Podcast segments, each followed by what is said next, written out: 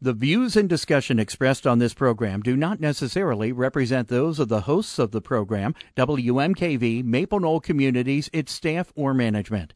The information and advice presented are educational in nature and not intended to be taken as legal, accounting, or other professional advice. Always consult with your own legal, accounting, or other professional before making any investment.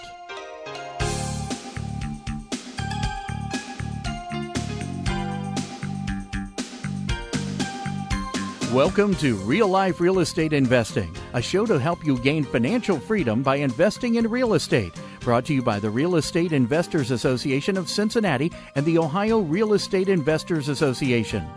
You're listening to Real Life Real Estate Investing on 89.3 FM WMKV. And now your host, Vina Jones Cox. Good afternoon. I am Vina Jones Cox, and this is Real Life Real Estate Investing your nation's public radio source for what you need to know to invest wisely and profitably in real estate in the United States in 2013, thus blowing this as an evergreen for shows when I am not here. Well, I'm sitting in the studio all by myself, phone's not lit up no guest must be question and answer week. Oh, yeah, that's right. It's the last week of the month.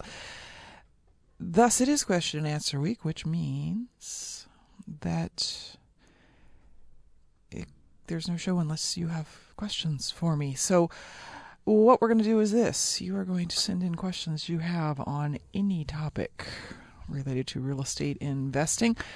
If you want to do it the way that's almost guaranteed to get your question answered before the end of the program, you'll call in at 513 772 9658 here in the greater Cincinnati area, or if you're listening to us from someplace else in the world, you can call us toll free at 877 772 9658. Or alternatively, you can send questions in via mail, email, that is to say, just go to the website askvina.com, askvina.com. You will find there a button that says Ask Vina a question.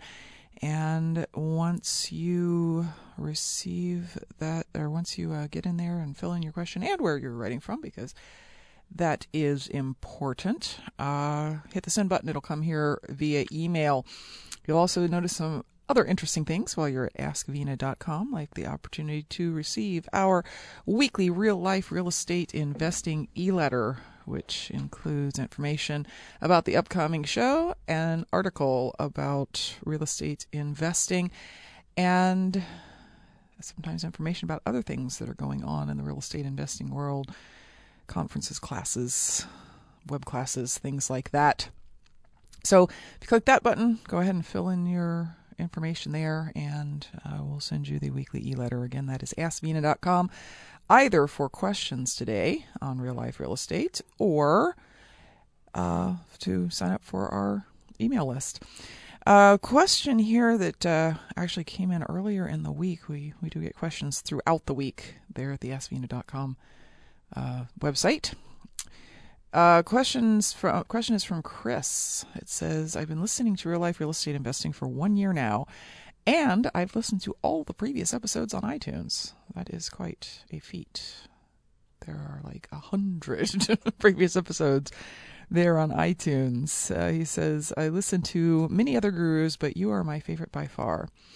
I reject the term guru, Chris. I, gurus are people that people follow blindly." I don't want anyone to follow my advice blindly. I want folks who think about real estate and understand that there is work that you have to do to be successful, and that yes, you will get rewarded sometimes all out of proportion to the work that you do, but there is work. I'm going to take it as a compliment nonetheless. He says, I need to put together a marketing plan. See, you understand. You understand there's work. I've mailed letters to foreclosures with equity and have purchased inheritance lists. What do you think about absentee owners and bandit signs? Can you give me ideas for any other lists to target? I'm looking for flips, rentals, basically anything. I need properties. um, very good, Chris. Uh, so let me let me let me answer a question that you didn't ask, but should have. Um, and I don't be offended. I say that to people all the time. You know, you need to be asking this question. Um, it says you have mailed to foreclosures and that you have purchased inheritance lists. My question to you would be Have you mailed the inheritance lists yet? Because I generally find that it is easier for folks when they are implementing a marketing plan to do it one chunk at a time even even if it even if it's quickly you know quickly sequential even if you go you get the inheritance thing implemented and then the next week you start mailing out the next thing uh, it's easier to do it one chunk at a time rather than all at once for the simple reason that if you have read anything about marketing, and I, I, I think you probably have, or you wouldn't even know what you know here, uh, you know that you're going to send more than one piece of mail to most of these lists and to get it organized in such a way that you know all right so i sent out i sent out uh, this list of letters to people who inherited properties on the 1st of april and i need to send a next letter to that same exact list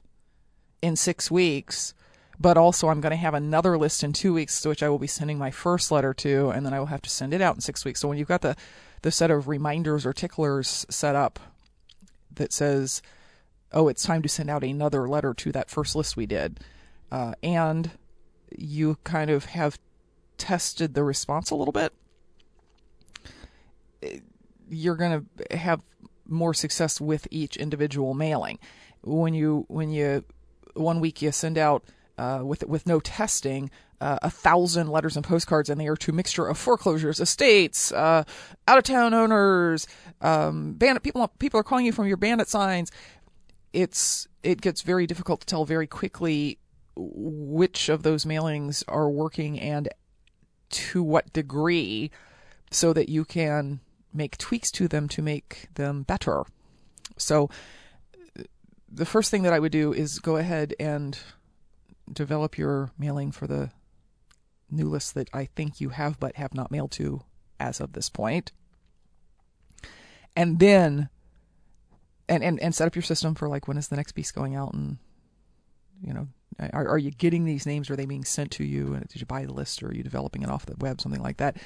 Uh, get that as automated as possible and preferably get someone else doing it and then move on. Now whether or not you did anything with absentee owners would depend on where you live, and you did not tell me that. That's why I always ask people to mention where they live in uh, in their askvina.com response form. Um, generally, an absentee owner list can be a good list if you if you uh, narrow it down so that you are writing to absentee owners of the kinds of properties that are likely to be problematic for absentee owners. Uh, we once did a mailing to absentee owners where we just included everybody who owned any property and did not live within a, a, a tri state area here. And discovered that we were mailing to a lot of people that uh, the reason their address was in Florida is because they lived half the year in a $400,000 house in Cincinnati and the other half of the year in a $700,000 house in Florida. They were snowbirds and they weren't particularly interested in selling their house here. And even if they were, it wasn't really the kind of house that um, one sells at a discount, or that even if one does sell at a discount, uh, there's a lot of investor buyers for because the the raw dollar numbers are just too big. Uh, bandit signs again depends on on where you live. They can be very very effective, but as you probably know, they are pretty much illegal every place. There's there's no no place in the world that doesn't have a sign ordinance that says that hanging those things up is some kind of a finable misdemeanor. Uh, some places are more likely to penalize you for that than others are. So uh, that's uh, that's a big part of whether the quote hassle of bandit signs is quote worth it or not. So um, next time, if you could let me know where you're from, that would be that would be somewhat helpful. You're listening to Real Life Real Estate Investing, and do thank you for your question, by the way, Chris. Uh, it's question and answer week, so if you have any questions at all, let's hear them. 877 772 9658. is the number to call, or go to askvina.com. Welcome back to Real Life Real Estate Investing. I'm your host, Vina Jones Cox, and it is question and answer week here on Real Life Real Estate, a service provided to the public by WMKV and the producers of Real Life Real Estate on the fourth, no, not fourth, last Wednesday of every month. Sometimes it's the fifth Wednesday of every single solitary month. Your chance to, I don't know, try and stump me with a question. Um, um, just get a question answered, whether it be about deal finding or tenants or rehab, financing, the real estate market, whatever it is you would like to talk about. We will be happy to uh, answer it here on the last Wednesday of the month on Question and Answer Week. The way you do that is by calling in with your question at 513-772-9658 if you are in the greater Cincinnati area. If you're listening to us online on WMKVFM.org, 877-772-9658 is the toll-free number. Or you can simply go to the AskVina.com website and enter your question there and get on our email list. And I believe unless somebody in my office has been a lot more organized than I've been, there's also still the opportunity to grab Mr. Drew's negotiation white paper that I think he put up there like a month ago when I was supposed to take down, and I don't think I did it. So, want to learn something about negotiation? That's there too. Uh, questions coming in from all over the place. And in fact, I've, I've just received like five retweets where people were tweeting out that the show was on. So, yay. Uh, question from Franco in Southern California, sunny, beautiful Southern California, where it's probably not 45 degrees and there's probably not snow on the ground. He says, Hi, Vina. Are there any strategies that an investor can use with a homeowner that either has no equity or is underwater but is not in foreclosure or should we not pursue these homeowners at all? Uh, now, uh, Chuck, I'm going. Chuck, sorry, I, I, looked up at the screen, and Chuck is the next person. Franco.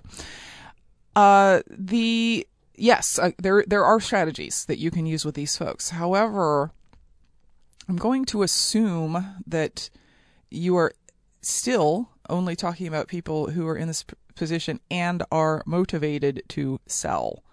In other words, I have my San Diego house, my my San Diego starter home, my my thousand square foot ranch house that is worth three hundred and ninety thousand dollars, and I owe three hundred and ninety one thousand dollars, and I really want to move. I want to move to beautiful Cincinnati where I can buy the same house for approximately one tenth the price. So I need to get rid of this house, but my problem is I can't because I owe too much to sell it with a realtor and pay the commission and pay the closing costs and all that kind of stuff. I assume that's the person that you're talking about, Franco. You're not going to try and pursue non motivated homeowners. Now, assuming that you find this person and this person is motivated, they are not in foreclosure, and I'm also going to assume that they don't want to go into foreclosure so that you can do a short sale. Your best option is probably something like a lease option assignment. It is uh, are the terms of their loan good terms? Are they is it a low fixed rate loan? Are they willing to let someone make the payments on that loan and that person will not be you. It will be the person that you find and qualify to move into their house to make the payments. And uh, what you will receive for that is an option fee that uh, on a house like I just described could be $10,000 or up, by the way.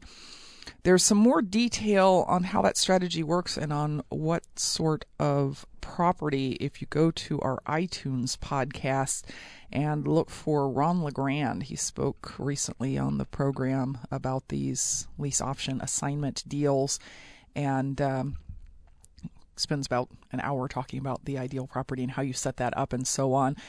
That has become quite a hot strategy in the past few years as there have been more and more people in the position that you describe. They need to sell, but they honestly owe too much to sell. And frankly, yes, they could do this themselves. They could go find a person themselves to move into the property, but they don't know how. They don't know how to qualify them. They maybe don't want to qualify them. They don't know how to set up the paperwork. So the thing that you provide there is uh, you lease option a property, you assign your lease option to somebody else, and that somebody else is someone that you actually bothered to carefully qualify. So check out our podcast and uh, get some more information on that because that is, I think, what you are looking for. Thank you very much for your question, Franco. Let's go ahead and go to the phones and talk to Chuck, who's in Union, Kentucky. Chuck, welcome to Real Life Real Estate. Oh, great. I, I stumbled across your radio show, and the timing couldn't be better. Um, uh, I'm in a fortunate situation, and, and where my wife and I are looking to buy a second home on the lake. Mm-hmm. And uh, one of the things in looking at it, you know, we looked at a couple different price houses in different ranges, and we found one we really liked. Um, I could afford it, but what I found is a lot of people rent those houses. Um, and I guess my question is, is um, when since it has a limited uh, rental season, basically boating season, about 12, 12 to 20 weeks. Mm-hmm. Um, I was looking, trying to look up in the tax code if I'm an active, actively managing um, the rental. Um, it said something in there about a limited amount, how much personal time you could use. Mm-hmm. I wasn't sure if you'd be able to answer that for me. If if if, if the rental period's only like a 12 week time, um, the rest of the year is that free and open to use for personal use or well, uh, Chuck, I, I, think there's there's a, a, you probably ran a couple, across a couple of different things while you were googling this that have now got you confused about what what uh, different outcomes of this are. This is a home that you intend to use part of the year. Um, it, yeah, just to, just it's a it's it'd be a second home. It's not going to be my primary residence. Uh huh. Um, it's just a place to go get away, hit the lake, and spend some time with family and friends. Uh huh. Aren't you going to want to use it during boating season? Well, yes, I will. Um, but the thing is, I've still got nasty habits like coaching football, so uh, that takes up some of my time and, and time with just work. I can't. I won't be able to get away every weekend. I'm pretty sure there are 12 step groups for that. Like Football Coach Anonymous or something. It's a it's a it's a deep deep addiction. so so your concern you you mentioned you mentioned uh, the concern having to do with taxes. And I think the question here is whether this, this property is going to be qualified as an investment property versus a second home, right? Yeah, well, yes. Okay your bigger concern there is uh, uh, are you intending to pay cash for this or for finance it?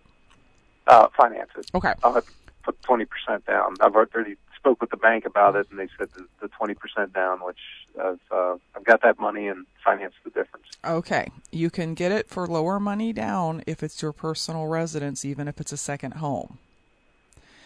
More, okay. more importantly, even if you choose to put 20% down, I'm not objecting to you put 20, putting 20% down. I think that's a good idea if you can afford it. Uh, you're going to get a better rate of interest if it is your personal home. Okay. So question number one does not have to do with the taxes; it has to do with the bank.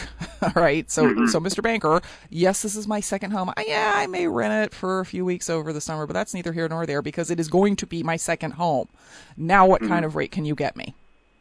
Okay. Because because we could be talking about a full like one percent drop in the rate. Yeah. Yeah. Okay. Which, which which may mean that now you can pay it off over 15 years instead of 30. Right. Which would be awesome, right? That's the plan. Okay. 15, 20 at very most. Okay, so uh, to me, that's really the number one question because uh, although I am not a tax expert, or I don't don't go to go to your CPA with this, don't go to the bank with it. Um, you can uh, treat I, I, believe that you can treat the same property partly as a personal residence and partly as a rental based on how many weeks a year you rented it now, the only the only tax advantage to being able to treat it as a rental at all is the the depreciation allowance. And mm-hmm. the the thing that people don't get about depreciation is that it has to be recaptured when you sell the property. It's only Okay. it's only a tax break for right now. when you sell the property later on, you do get you do have to to pay back the depreciation you took, okay? So it's not to me unless you have a forever timeline hmm in owning the property, the depreciation is not that big a deal. Okay. You can already I could- well, you can already you can already deduct the interest on the loan, whether it's your own home or not. You can already deduct the real estate taxes. The only other thing that you would be able to deduct that uh, would be a result of renting it would be any you know cleanup, turnover, that sort of thing, which you can probably do either way. Okay. So I'm I'm not sure that it's really the tax issue that's the big one here. I think it's more the where do I get the how do I get the better financing? Yeah. yeah, my banker had, had mentioned that, uh, you know, by, at least by putting more down, um, and it being a personal home, it would be almost a whole percent difference in the, the finance rate. and the points will probably be less, and the process that you will have to go through to get the loan will be simpler.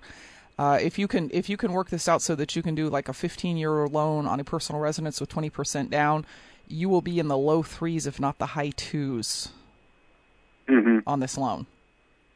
Yeah, it's, it's, uh, 2.44. Oh goodness, yes. It, it, it and I, the way I look at it is, it's it's it's almost crazy not to. It's almost free money, Mm-hmm. and um, and and also to boot, you know, like I said, if I could rent it for just four or six weeks out of the year, covering probably half of my annual payments, mortgage payment, why wouldn't I do it? Mm-hmm. Okay. Yeah, and and uh, uh, the main the main concern here, of course, being that it be a house that you like and that you want to use. Because uh, uh, we need to get somebody on the show again about vacation rentals. We haven't done that in a while. Uh, those always turn out to be a little bit more expensive and a little bit less uh, profitable than than you thought. And I assume you you live close enough that you would be managing this yourself. Yes. Okay, that will help. That that will help that you don't have to have a manager who's charging for the rent up, for the turnover, for all of that sort of thing. But you know, when, whenever someone says to me, "Well, I want to buy, buy a vacation home, and it will be awesome because I will also be able to rent it when I'm not there," I say, make sure you love it first.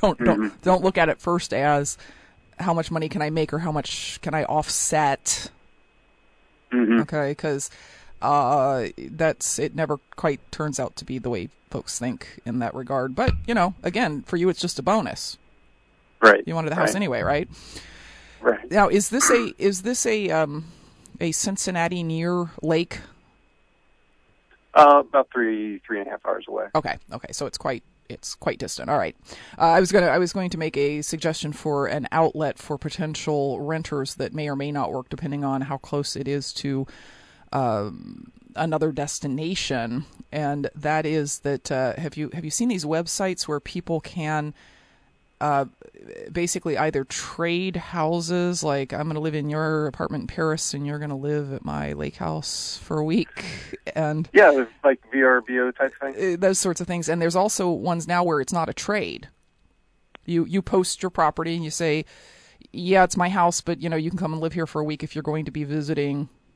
And usually they're they're pretty close to like you know cities, so the people who often rent them are honestly folks who are here for week long conferences and they don't want to stay at a hotel. Mm-hmm. But I don't know how uh, close you are to. It's it's a it's a fairly remote location, so that that wouldn't that Okay. wouldn't happen. I mean, the reason people go there is for the the uh, Is to not be outdoor city. recreation. Okay. Well, if you need anybody, go down there and stay there for a week and um, you know do a home inspection, uh, that kind of thing. You know, you know, you know where I am on Wednesday nights. All right, I appreciate it. All right. Thanks. Thanks a lot for your call, Chuck. Appreciate it. Sure. You're listening to Real Life Real Estate Investing. I'm your host, Vina Jones Cox. It is question and answer week here on Real Life Real Estate. If you have a question, you can give us a call at 877 772 9658. If you're listening on the web, 772 9658 in the greater Cincinnati area, or send an email to askvina at gmail.com. Welcome back to Real Life Real Estate Investing. I am your host, Vina Jones Cox. It's question and answer week here on Real Life Real Estate, and we're taking any questions that you have about investing in real estate, whatever phase, at 877 772 9658, where you can send in your question by going to the askvina.com website. A listener uh, just sent me a an article from Kiplinger.com called "Tax Rules for Second Homes." The uh, the thing that Chuck was referencing, and this is very interesting, Mike. When you buy your second home, you want to keep this in mind. If you rent the place out for 14 or fewer days a year, you can pocket the cash tax free. Even if it's $10,000 a week, it's your money. Gee, the tax code doesn't isn't manipulative at all, is it? So so so if I'm wealthy enough to own a second home, I can make as much money off as I want off of it for two weeks a year, and the IRS doesn't even want to know about it. Now, after 14 days, you have to report your rental income, and um, as I was telling Chuck, you allocate the expenses based on if you uh, if you own it for 52 weeks this year, but you rent it for 20, you're going to allocate the expenses over the 20, 50 seconds that you used it as a rental property. So, um, thanks very much, anonymous listener who sent me that. And apparently in other articles too. There's two articles about it. Uh, let's see. Going back to the AskVina.com uh, website. Do you use bandit signs? This is from Robert in Hudson, Ohio. Do you use bandit signs to help you reach out to motivated sellers I'm concerned about receiving fines for violating local ordinances that prohibit their use. Should I research the laws in the areas where I want to use them before posting them? Have you ever been fined or threatened to be fined for using them? I'm looking forward to hearing your advice on this matter. Well, Robert, way back when, like, I don't know, we're coming up here, I think, on the 18th anniversary, 17th anniversary of real life real estate investing. And very early on in the show, I had a guest who was discussing the use of bandit signs. And I got my first angry, crazy phone call on live radio. The first, the first time somebody called and just like lost it on the radio.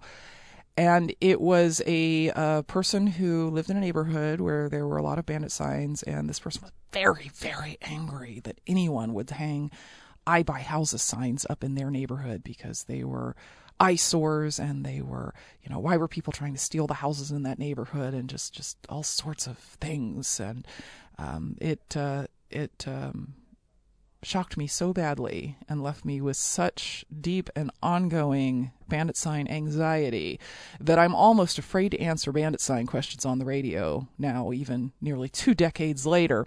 But I'm going to do it anyway. Um, and I'm going to do it. I'm going to do it from the the the point of view of of playing both sides, Robert. One side of the argument is if you are going to be fined for hanging these bandit signs, and and as I mentioned to a previous caller, that that uh, it's different uh, how much is how much it's how much these laws are enforced and how big the fines are and how aggressive the uh, code ordinance people are about uh, tracking down who owns the bandit signs and so on.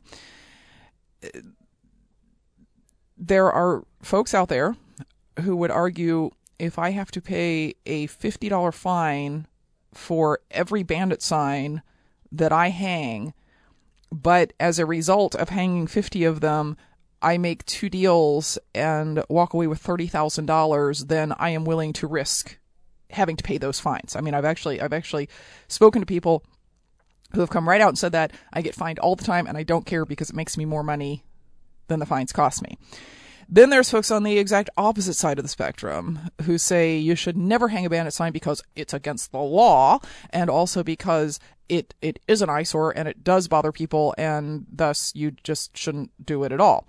And then there's folks in the middle. And the folks in the middle will say things like, don't, don't don't put your bandit signs in places where they're likely to disturb people living in their neighborhoods. I mean, put putting a bandit sign at a at a busy street corner where uh, it's all businesses uh, number one is likely to have a higher response rate because more people will drive past it, but also it's not in front of somebody's house, right?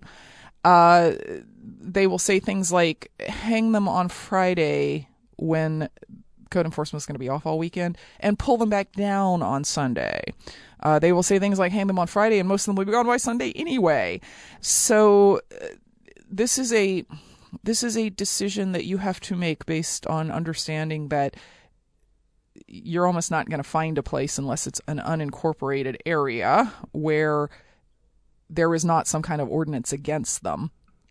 You are going to have to understand that they do bother some people a lot. Although I also once asked a caller, does it does it bug you when when political signs go up in your neighborhood? Does it bug you when those dental insurance five dollar a month signs go up? What, what what is what is it particularly about real estate bandit signs that bother you? And they said, well, people shouldn't be trying to buy people's houses in my neighborhood, which I thought was a little strange. So knowing those things and knowing that yes, they absolutely do produce phone calls and they do produce deals, you're going to have to make that decision for yourself. Um, I'd, I'd love to give you some more guidance and say, oh yeah, they're absolutely gonna every every sign you hang is gonna get you five phone calls. I can't tell you that because uh, it depends on where you where you hang the sign, how long it's up, what it says, is it the right colors, uh, is it handwritten or is it uh, pre-printed? What size is the sign? Is it is it so small that no one can see it, or is it so big that it's going to blow down the first time there's a a heavy wind? And I'll tell you, my experience from talking to people all over the country is that the same bandit sign will work very differently in different parts of the country, and what that seems to have to do with is how how available public records are where you are. In other words, is everybody who's in foreclosure already getting a, a million letters from every real estate investor in the area because it's super easy just to go online and find out who's in foreclosure? Or is it an area where you have to basically go down to the courthouse and and pull giant slabs of granite out of a dusty storage room because that's how they keep their public records. Uh, in that case, bandit signs in those kinds of areas, bandit signs tend to work really, really well. So, yes, research the laws, talk to people. Um, no, I have never been fined for using bandit sign because I use them very, very rarely and only in very particular uh, conditions. But that is not because I don't believe they work. It's just a personal choice based on all of that stuff we just talked about. Thank you for your call and for listening. Uh, next question is from Fred, who doesn't tell me where. He, oh, nope, he does tell me where he's from. He lives in California and just been introduced to real estate wholesaling. I'm drawing up a little business plan for myself, and my question relates to repair cost estimation. How does one develop the skills to estimate repair costs accurately? I understand the more properties you see, this skill set will be more finely tuned, but what can you do for the first few houses, perhaps walking around a Home Depot a few hundred times? Until you've memorized every SKU number. That's right, Fred. That's how you do it. Uh, this is a this is an extremely common question, Fred, and the sheer act of seeing properties isn't going to make you a better repair estimator. What it will make you is better at seeing the problems, and it will make you better at understanding that there's only a certain number of things that can go wrong with a property um, my, uh, Jerry Fink, who's been a guest here on Real Life Real Estate many times, says that the number is in the 40s. There's only about 40 things that can really go wrong with a property, and you just you just see the same things over and over and over again, and they they stop surprising you. But what that makes you is a better inspector, if you will. It doesn't necessarily tell you what it costs to fix that problem, which is is part B of the whole repair estimation thing, right? What's wrong with it, and then what's it going to cost to to fix it. Um, what you need to do, Fred, is you need to make yourself a list of the common repairs. Um, replace roof, replace gutters, replace windows, uh, replace kitchen cabinets, replace tub, replace toilet, replace vanity, paint, carpet, vinyl, sheet flooring, uh, ceramic tile. And you need to start talking to local renovators about what they are paying for those things. And when I say local renovators, I don't mean the guys who go into the million dollar house and do a custom kitchen for $50,000. I'm talking about your buyers. I'm talking about people who are going to renovate that house for resale. Find out what they are paying for those things. And you'll get a range. Uh, you know, one person will say uh, 92% uh, forced air furnace is um, eighteen hundred dollars, and the next person will say no, it's two thousand, and the next person will say no, it's fifteen hundred. The next person will say it's no, it's twenty five hundred. Uh, that and that's true. That's what they're paying. They're not they're not lying to you. Uh, guy number one buys an upgraded furnace. Guy number two has a a, a really cheap installer and uses him a lot. So uh, you're going to come out somewhere in the middle there if you're getting if you're getting prices from 1500 to 2500 on a particular item you're going to say all right it costs about $2000 give or take to do this item. You will find that most of these folks uh, don't estimate loosely. They don't say it costs $250 to do a minor patch and paint on a room. They say it costs 25 cents a square foot to paint a room. Or it costs a dollar a square foot to hang and tape drywall. Or it costs um, uh, $150 a linear foot to put in kitchen cabinets that are, are, are mid grade that you would put into a starter home. And because they are the the other folks who are going to buy from you anyway, it is their prices that you need. Now you don't want to you don't want to call like one rehabber and say, I have a list of forty things and I'd like to ask you about them one by one. Uh, you, you go to you know ten different people and say, Hey, what about these ten things? And you compare their prices until you uh, feel like you've got sort of a, a middling number that will allow you to go in and make an intelligent repair estimate. I have never found a way of just going online or getting a book or even getting a home study course that could accurately estimate what investors pay for different things in different parts of the country as I have have gone around the country and talked to real renovators in various areas, I find that for the most part, most of the repairs are within a, a, a limited range that you can get your hands around. But there's always one or two things in any particular area that are just not done, or the prices are much higher or much lower than they are in my area.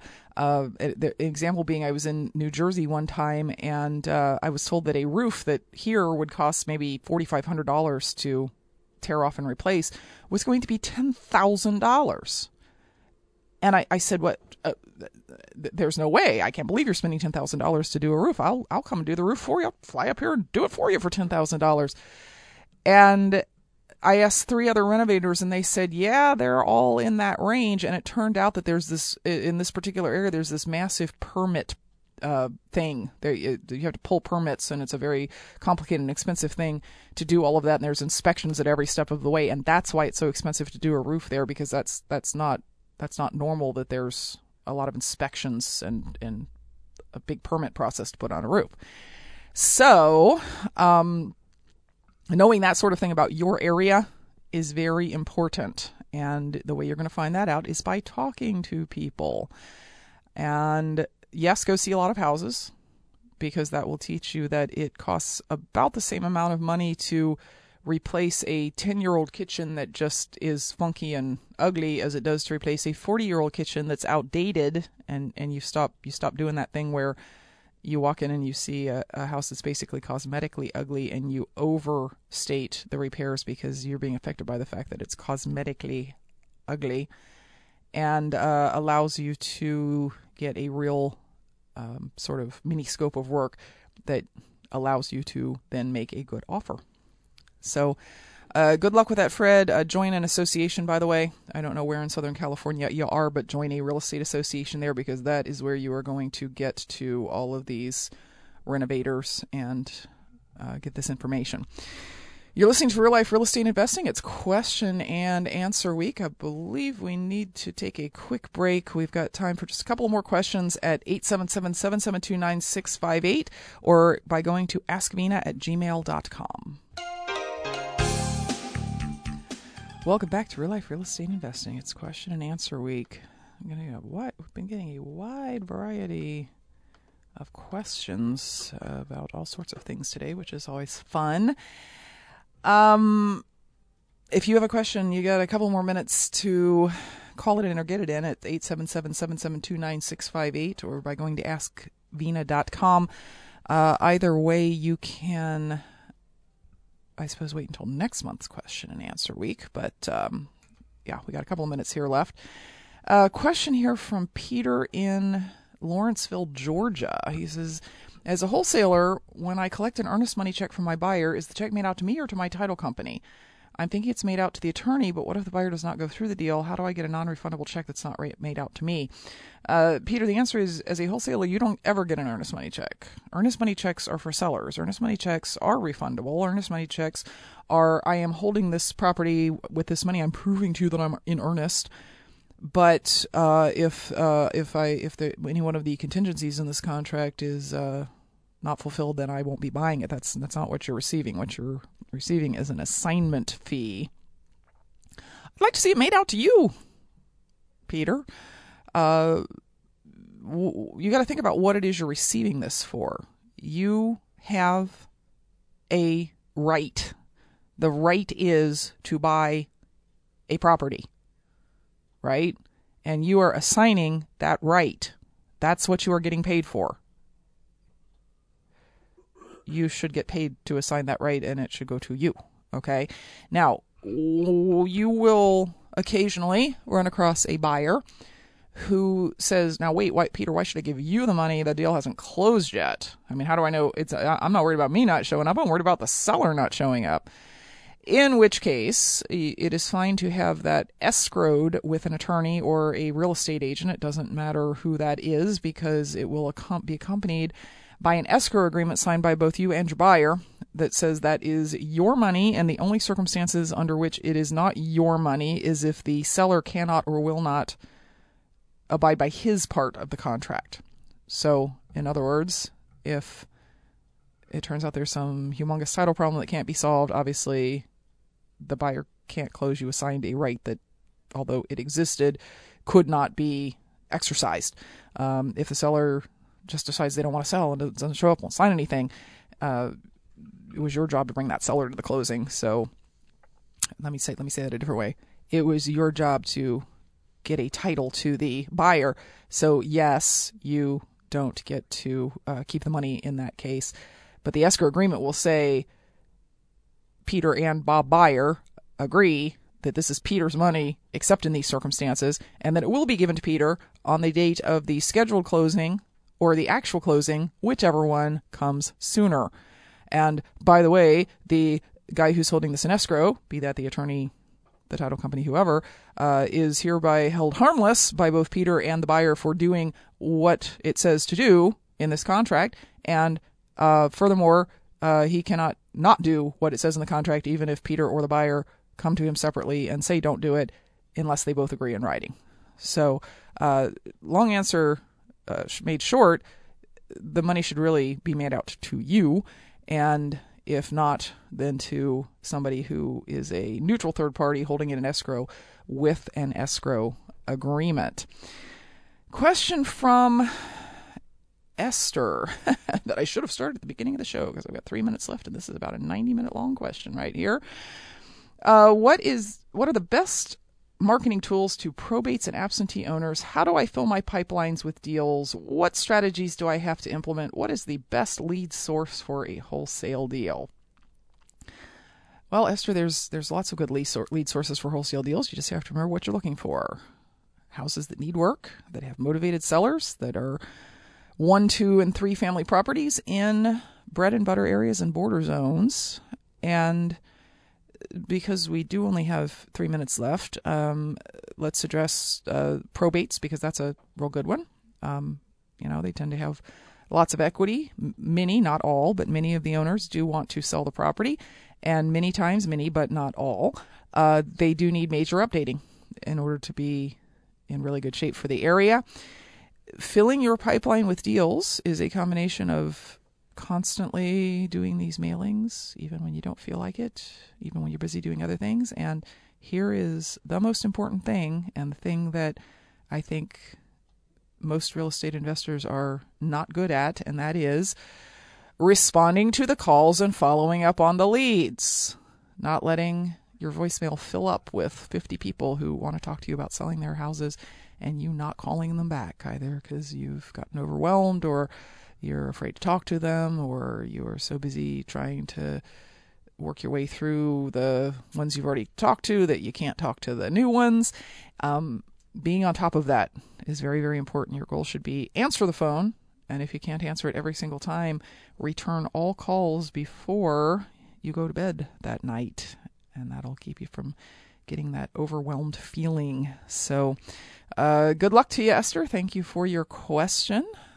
It is the end of another question and answer week, but do not fear because we will definitely be back next week with more information to put you on the path to financial independence through real estate investing. Until then, happy investing.